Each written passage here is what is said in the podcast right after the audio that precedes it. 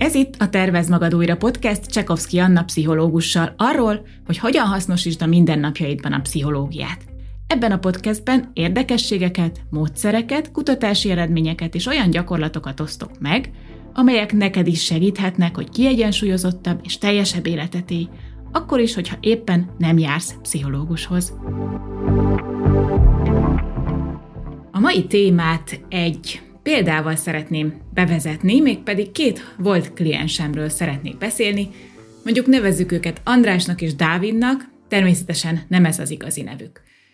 Hasonló korúak, egyetemet végzettek, diplomások, értelmesek, jóképességű és talpra esett férfiakról van szó, akiket már egyébként több munkaadójuk is nagyra értékelt, de mind a ketten ugyanabban a helyzetben kerestek meg, mégpedig, hogy elvesztették a munkahelyüket. Felmerült mindegy kettőjükben, hogy esetleg valami más csinálnak, mint addig, nem is tudták pontosan, hogy mit, hogy elinduljanak-e egy teljesen új szakmában, vagy keressenek egy új munkahelyet, mondjuk hasonlót, mint amit addig csináltak, vagy, vagy ahhoz illeszkedőt, vagy esetleg önállósítsák magukat, és belefogjanak valami saját vállalkozásba. Nagyon hasonló gondolatmenetet jártunk be ebben a két folyamatban, de hamar észrevettem, hogy a két kliens között van egy nagy különbség, és mindjárt meg is fogod érteni, hogy mire gondolok. Dávid nem volt éppen boldog attól, hogy elvesztette a munkáját, és persze családfenntartóként nagyon is fontos volt neki, hogy hamar találjon egy újat, de nem kesergette ezen, és viszonylag hamar megrázta magát. Tudta, hogy már máskor is küzdött meg hasonló helyzetekkel, egyáltalán nehézségekkel, és hogy ebből is most fel fog tudni állni, és a váratlan jött elbocsájtásban egy, egyúttal szinte egy lehetőséget is látott, hogy valami olyasmi felé induljon el, amit esetleg közelebb érez a szívéhez, amit nagyobb lelkesedéssel tudsz csinálni, és akár idővel mondjuk lehet belőle egy önálló vállalkozás is. Nem voltak álmatlan éjszakái emiatt az elbocsátás miatt, csak próbált megoldást találni, és sokféle ötlettel eljátszott, tájékozódott, felvette a kapcsolatot volt kollégákkal, beszélgetett másokkal, hát ha ezen keresztül is valamilyen segítséget tud találni, vagy valaki ad egy ötletet, és mindent, amit én is mondtam neki, azonnal ki is próbált.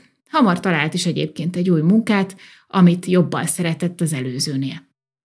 De beszéljünk egy kicsit Andrásról is. Őt nagyon megviselte, hogy kirúgták, ahogy ő fogalmazott, és borzasztóan megcsappant az önbizalma, már nem is tudta, hogy egyáltalán miért kellene őt bárkinek is felvennie, mint munkavállalót, vagy hogy hogyan mutatkozhatna be egy állásinterjún, közben hitelt is kellett törje, törlesztenie, és egyébként ő is többet vitt haza korábban, mint a felesége, most pedig egyszerűen nagyon kiszolgáltatva érezte magát, hogy egyáltalán nincs bevétele, és a feleségével is Megnőtt köztük a feszültség, de főleg amiatt, mert András nagyon nehezen viselte, hogy most rá van szorulva a támogatására.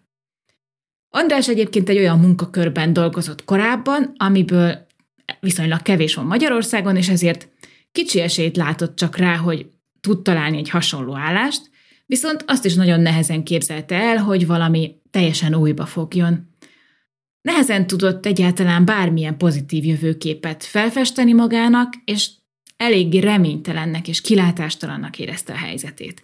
Én is elég nehezen tudtam utat találni hozzá, mert akármilyen gondolatot, ötletet bedobtam, hogy mit lenne érdemes kipróbálnia, vagy tenni ebben a helyzetben, nagyon könnyen lesöpörte, az asztalról mondván, hogy ez nem fog menni, vagy ebben vagy abban azért nem elég jó, mert. Két szereplő, akikről ugye meséltem, nagyon hasonló kvalitásokkal és esélyekkel találták magukat ugyanabban a helyzetben, tehát ugyanabban a problémában találták magukat, Dávid mégis sokkal gyorsabban felül tudott rajta kerekedni, míg András mély apátiába zuhant, és nagyon nehezen tudott ebből a gödörből kikecmeregni.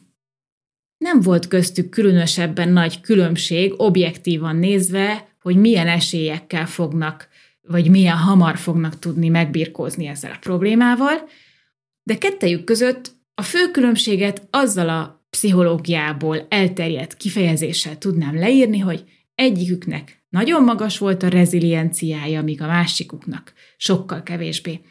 Dávid volt az, aki reziliensen állt ehhez a helyzethez, hogy valószínűleg más helyzetben is ő könnyebben feltalálja magát, míg András nagyon könnyen kibillen az egyensúlyából, és az életnek az apró, cseprő, elkerülhetetlen problémái, kisebbek vagy nagyobbak, nagyon megviselik.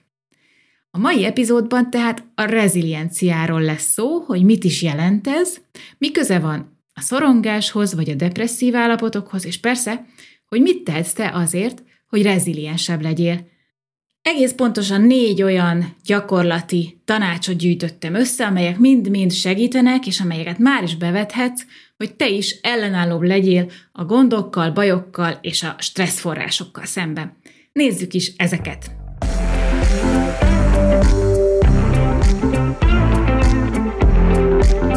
Kezdjük azzal, hogy tisztázzunk néhány fogalmat, amit ma használni fogok. Az első a reziliencia, ami tulajdonképpen azt jelenti, hogy a nehéz helyzetekkel és a kihívásokkal való megbirkózás képessége. Aki reziliens, az könnyebben fel tud állni egy bukásból, egy kudarcból, mondjuk egy olyan helyzetből, mint akár egy elbocsájtás, vagy egy szerelmi kudarc, vagy egy trauma, akár baleset, vagy lehet gyászeset is. A reziliencia lényege a rugalmasság, hogy jön egy pofon az élettől, vagy egy pofára esés, de nem veszem magamra, hanem úgy állok hozzá, hogy hogyan tudom a legtöbbet kihozni ebből, ami éppen van. Tehát ez nem azt jelenti, hogy ha reziliens vagy, akkor mondjuk nincsenek negatív érzelmeid, tehát nem lehet szomorú, vagy éppen mérges. Tehát az érzelmek teljesen természetes velejárói az emberi működésnek, az életnek, az élményeinknek, hanem hogy nem hagyod magadat legyűrni ezek által, és akkor is, ha nem is teljesen rózsás a helyzet, akkor is észreveszed, hogy akár mit tudsz belőle tanulni, vagy hogy hogyan jöhetsz ki belőle. Tehát például Dávid az előző történetben rögtön meglátta azt a lehetőséget, hogy végül is lehet, hogy most elindulhat valami olyan munkahely felé, amit jobban fog élvezni. Hogy van itt egy kihívás, amit meg kell oldani, és amiben akár fejlődni is tud. Beszéltem még szorongásról és depresszióról, hogy ezekre fo- fontos hatással van a reziliencia, elég hathatós ellenszere ezeknek, de azt is szeretném tisztázni, hogyha esetleg nem világos, hogy mit jelentenek ezek a fogalmak. A szorongás az olyas valamitől való félelem, amit nem tudunk teljesen megfogni, vagy nem egy konkrét, hanem inkább egy elképzelt fenyegetés. Például valaki szoronghat attól, hogy meg ne betegedjen, pedig épp semmi jele nincsen annak, hogy beteg lenne. Vagy lehet, hogy valaki attól retteg, hogyha nem végzi tökéletesen a munkáját, akkor esetleg majd el fogják marasztalni, vagy akár ki fogják rúgni, tehát valamilyen jövőbeli elképzelt és csak a fejében létező problémától szorong. Például Feldmár András, akinek szintén van egy nagyon jó podcastja, hogyha nem hallgattad még, akkor ajánlom, ő úgy definiálja a szorongást, hogy olyankor jön a szorongás az életünkbe, amikor valami olyasmit akarunk, amit nem lehet akarni. Szerintem ez is egy nagyon érdekes megközelítés és egy gondolat, tehát azt jelenti ez, hogy van egy vágyam, hogy hogyan legyenek a dolgok, és persze nem úgy vannak, és akkor elkezdek szorongani. Ezt talán úgy könnyebb megérteni, hogyha mondjuk hozok egy példát, tehát például arra vágyom, hogy valaki szeressen, de ugye hiába, mert ez nem csak rajtam múlik, és az illető meg teszem azt észre se vesz. Akkor aztán magamban rágódhatok, hogy mégis mi lehet velem a baj, miért nem vagyok én neki elég, pedig akár úgy is felfoghatnám ezt a dolgot, hogy hát egyszerűen mi nem vagyunk egy pár, hát keresek mást, aki engem is tud értékelni, ez lenne egy reziliensebb hozzáállás. Tehát ez volt a szorongás. Aztán jön a depresszió, ami nem egy félelem, hanem mondjuk olyan, mint egy sötét felhő, ami mindig ott lebeg a fejed fölött, és megy veled mindenhova, és árnyékot vet mindenre, és elveszi az élet ízét, talán így lehetne leírni. A depressziósok egyébként úgy szokták az állapotukat leírni, hogy nem látnak reményt, nem látnak semmi jót az életben, kiutat abból a sötét helyzetből, amiben magukat érzik, és mindenre egy sötét szemüvegen keresztül tekintenek. Ez egy olyan állapot egyébként, amit hosszantartó szomorúság, érdektelenség, reményvesztettség jellemez, ami már az illető mindennapjaira is kihat, például nem tudja elvégezni a feladatait, nem alszik, megváltozik az étkezése, és így tovább. Tehát ez egy igen súlyos állapotig vezethet, amiben gyakran terápiás vagy orvosi segítségre van szükség. De hogy miért is beszélek szorongásról és depresszióról, amikor ez nem egy terápiás podcast? Hát elsősorban azért, mert szerintem ezekhez hasonló vagy közeli élményeink szerintem sokunknak vannak. És a reziliencia az, ami bizonyítottan véd ezek ellen. Egy nagyon jó klasszikus pszichológiai könyv, ami ide kapcsolódik, Viktor Frankl, és mégis mondj igent az életre című könyve. Ő azt írja le, hogy mennyiféle módon élték meg az emberek a koncentrációs táborokat, ő is egy ilyenben sínylődött, és hogy milyen volt a rabok élete. Hát mondanom sem kell, hogy ez nem egy könnyed olvasmány, de nagyon érzékletesen leírja, hogy mennyit számít egy ilyen kilátástalan helyzetben is a hozzáállás. Ugyanis azok a rabok, akik találtak valami kis területet az életükben, ami fölött kontrollt tudtak gyakorolni, amiben úgymond szabadnak érezték magukat, ők sokkal jobb lelkiállapotban és sokkal jobb esélyekkel vészelték át ezt az extrém helyzetet. Ugye a szabadságukat szinte teljesen elvették tőlük, de Frankl elmondja, hogy voltak, akik még így is találtak olyan területet, amiben szabadok tudtak maradni. Például fejben a szeretteikkel beszélgettek képzeletben, vagy mondjuk megtartották a vallásukat és a hitüket minden szörnyűség ellenére. Vagy például mondjuk volt, hogy nagyon-nagyon kevés ételt kaptak, de volt olyan rab, aki úgy döntött, hogy azt a kis darab száraz kenyeret, amit kapott, azt is megosztja azzal, aki jobban rá van szorulva, mint ő, mert mondjuk betegebb vagy gyengébb. Tehát arra a kicsire hatottak, amire még egyáltalán hatással tudtak lenni, hogyha csak az, hogy egyedül eszem -e meg a kenyeremet, vagy valakinek adok belőle, már az is valamiféle szabadság. Frankl azt is leírta, hogy azok a rabok voltak a legerősebbek és leginkább ellenállóak, akik fent tudták tartani azt a hitet magukban, hogy az életüknek van célja és értelme. Ő maga például ezt abban találta meg, hogy az levegett a szem előtt, hogy egyszer meg fogja írni ezt a könyvet a logoterápiáról, amit aztán végül valóban meg is írt, és amiről én most beszélek.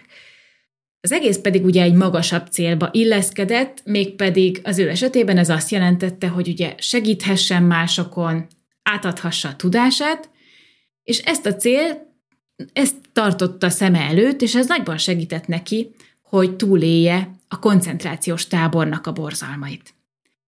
Ezzel szemben azt is leírja, hogy hogyha nem tudunk jelentést találni az életünknek, akkor egy ürességbe kerülünk, amit ő úgy nevez, hogy egzisztenciális vákum. Tehát, hogy azok az emberek, akik úgy érzik, hogy nem képesek az értékrendjüknek megfelelően élni, vagy az életüknek egyáltalán nincsen semmilyen értelme, azok belül ürességet éreznek, és sokkal alacsonyabb a megküzdő képességük, a nehézségekkel szembeni ellenálló képességük, vagyis a rezilienciájuk.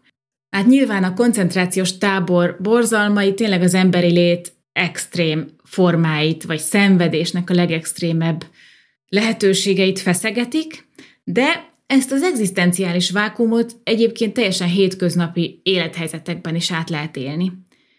Frank szerint egyébként ahhoz, hogy az életünkben értelmet találjunk, nem feltétlenül kell, hogy egy nagy célunk legyen, hanem inkább azt kell tudjuk, hogy mit cselekszünk, amikor vannak választásaink. Mondjuk olyanok, mint eldönteni, hogy mire fordítom a figyelmemet, mire fókuszálok. Mondjuk egy ilyen helyzetben a szög, szöges drótra és a más szenvedő emberekre, vagy éppen oda tudok figyelni egy madár hangjára, ami még egy koncentrációs táborban is időnként felcsendül. A mai normálisabb életünkre lefordítva abban is meg lehet találni az értelmet, hogy például olyan munkát végzek, ahol lehet ugyan, hogy csak közvetve, de mégis segítek a világom. Mondjuk egy hulladékfeldolgozó üzemnek dolgozom, vagy mondjuk vidámabbá teszem mások életét azzal, hogy finom pizzákat, vagy sütiket és kávékat készítek, nagyon sok mindenben meg lehet találni az értelmet, és ezt a fajta magasabb célt is. Mindenkinek más ez, és nincs egy jó megoldás, erre sem, nincsen recept. Tehát, ha az értékeinknek megfelelően élünk, az segít reziliensnek lenni, és rugalmasan kezelni a nehézségeket. Tehát ez egy dolog, ami a rezilienciát segíti. Aztán egy másik nagyon érdekes javaslat, amiről Frankl beszél a könyvében, az az, hogy vannak dolgok, amik felett igazából úgy tudunk kontrollt gyakorolni, hogy az ellenkezőjét csináljuk annak, mint ami történik. Ő azt a példát hozza, hogy hogyha mondjuk valaki nagyon könnyen elpirul, akkor ahelyett, hogy arra gondolna, hogy csak nehogy elpiruljak, gyakorolhatja azt, hogy amikor egyébként el szokott pirulni, akkor próbálja még erősebben csinálni. Vagyis azt a gondolatot mantrázza magában, hogy na most aztán nagyon jól el akarok pirulni. Érdekes módon, hogyha ezt gyakorlod, akkor éppen, hogy egyre kevésbé fogsz pirulni azokban a helyzetekben, amikor szoktál. Ez az egész szerintem egyébként szoros összefüggésben van azzal, amit most már a pszichológia úgy nevez, hogy a kontroll helye, vagy a külső-belső kontroll attitűd. Ez szerint az elmélet szerint kétféle lehetőségünk van, hogy mit hiszünk, hogy hol van a kontroll, vagyis mi befolyásolja a dolgokat és az életünk eseményeit. Akinek úgynevezett belső kontroll attitűdje van, ő úgy hiszi, hogy mindaz, ami történik, az elsősorban tőle függ, vagyis hogy befolyásolni tudja a dolgokat. Ezzel szemben egy külső kontrollos egyén inkább úgy érzi, hogy ki van téve a külső körülményeknek, vagyis hogy a dolgok azok valahogy tőle függetlenül történnek. A két kliensemnél, akikről az elején beszéltem, ott nagyon jól meg lehet figyelni, hogy Egyikük rögtön kezébe vette a dolgokat, mert úgy gondolta, hogy uralni tudja a helyzetet, a másik pedig teljesen átadta magát a kétségbeesésnek, tehát ő inkább egy külső kontrollos attitűdöt mutatott.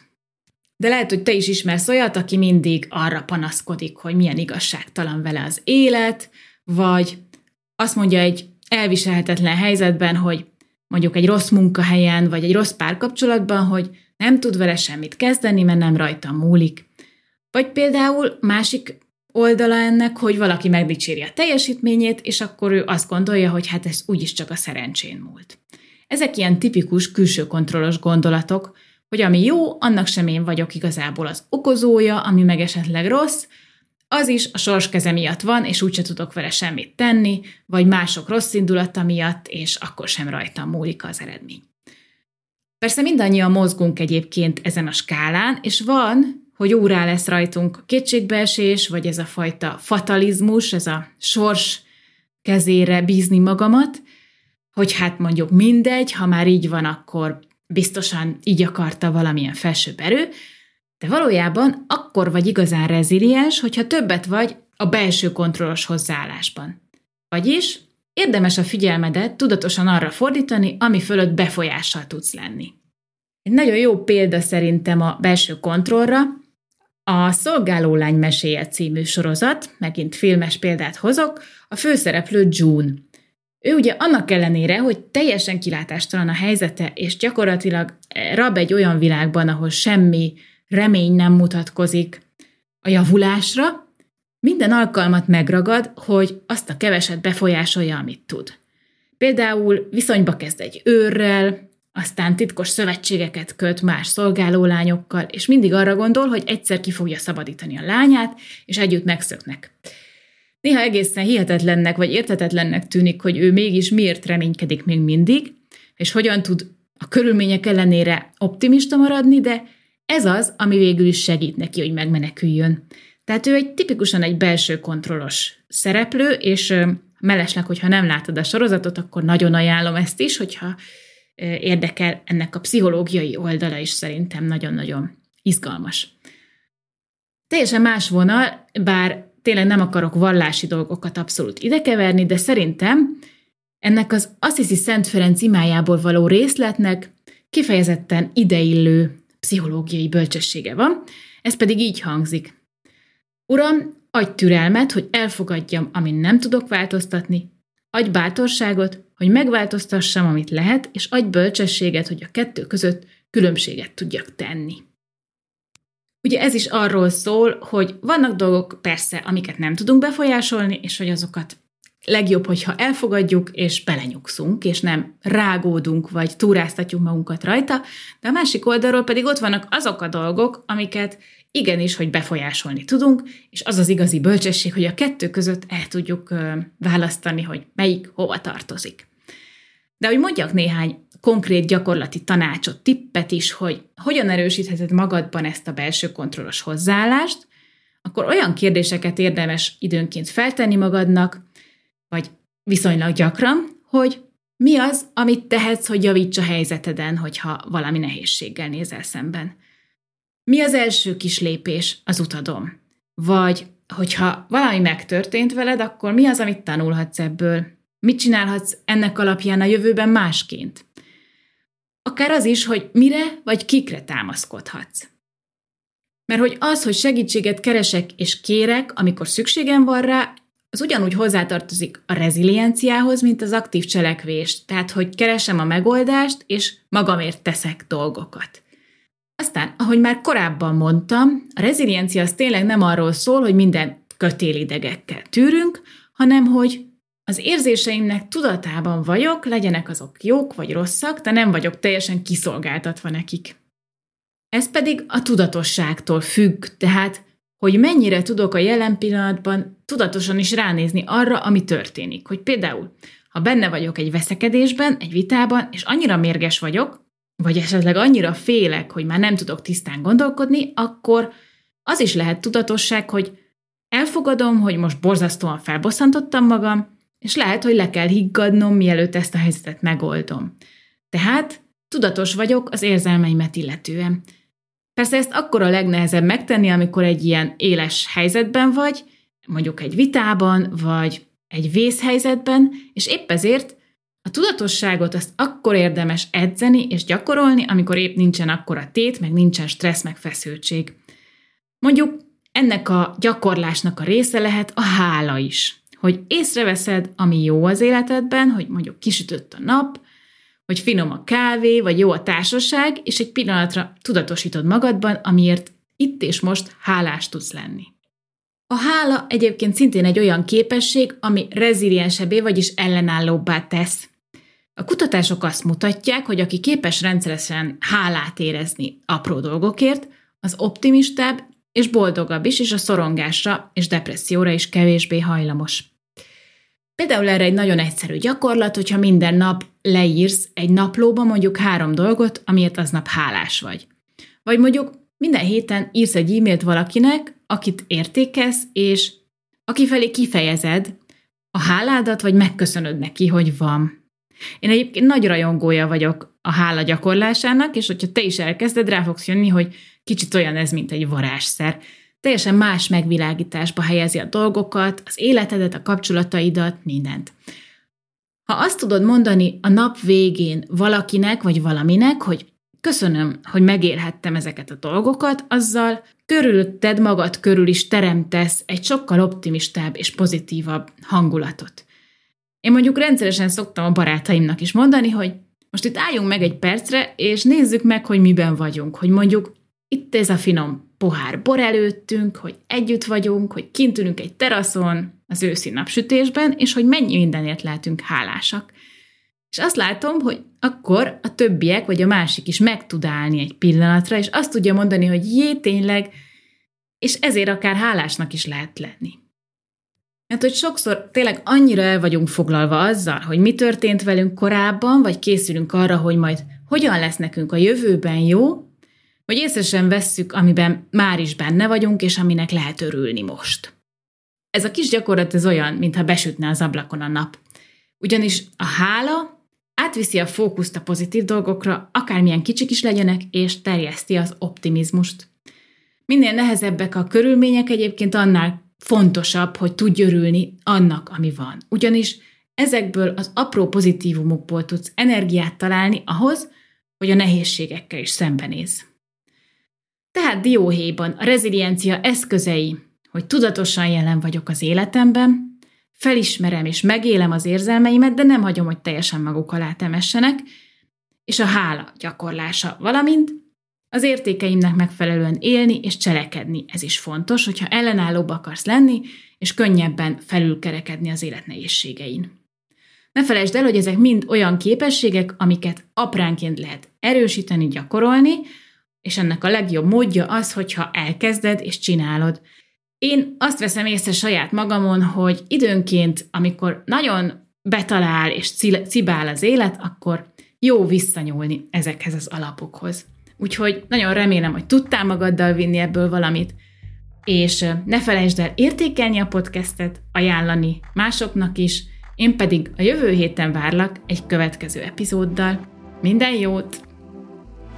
Ez a podcast elsősorban pszichoedukációs célral készült, az elhangzottak pedig nem helyettesítik a személyre szabott pszichológiai tanácsadást vagy terápiát.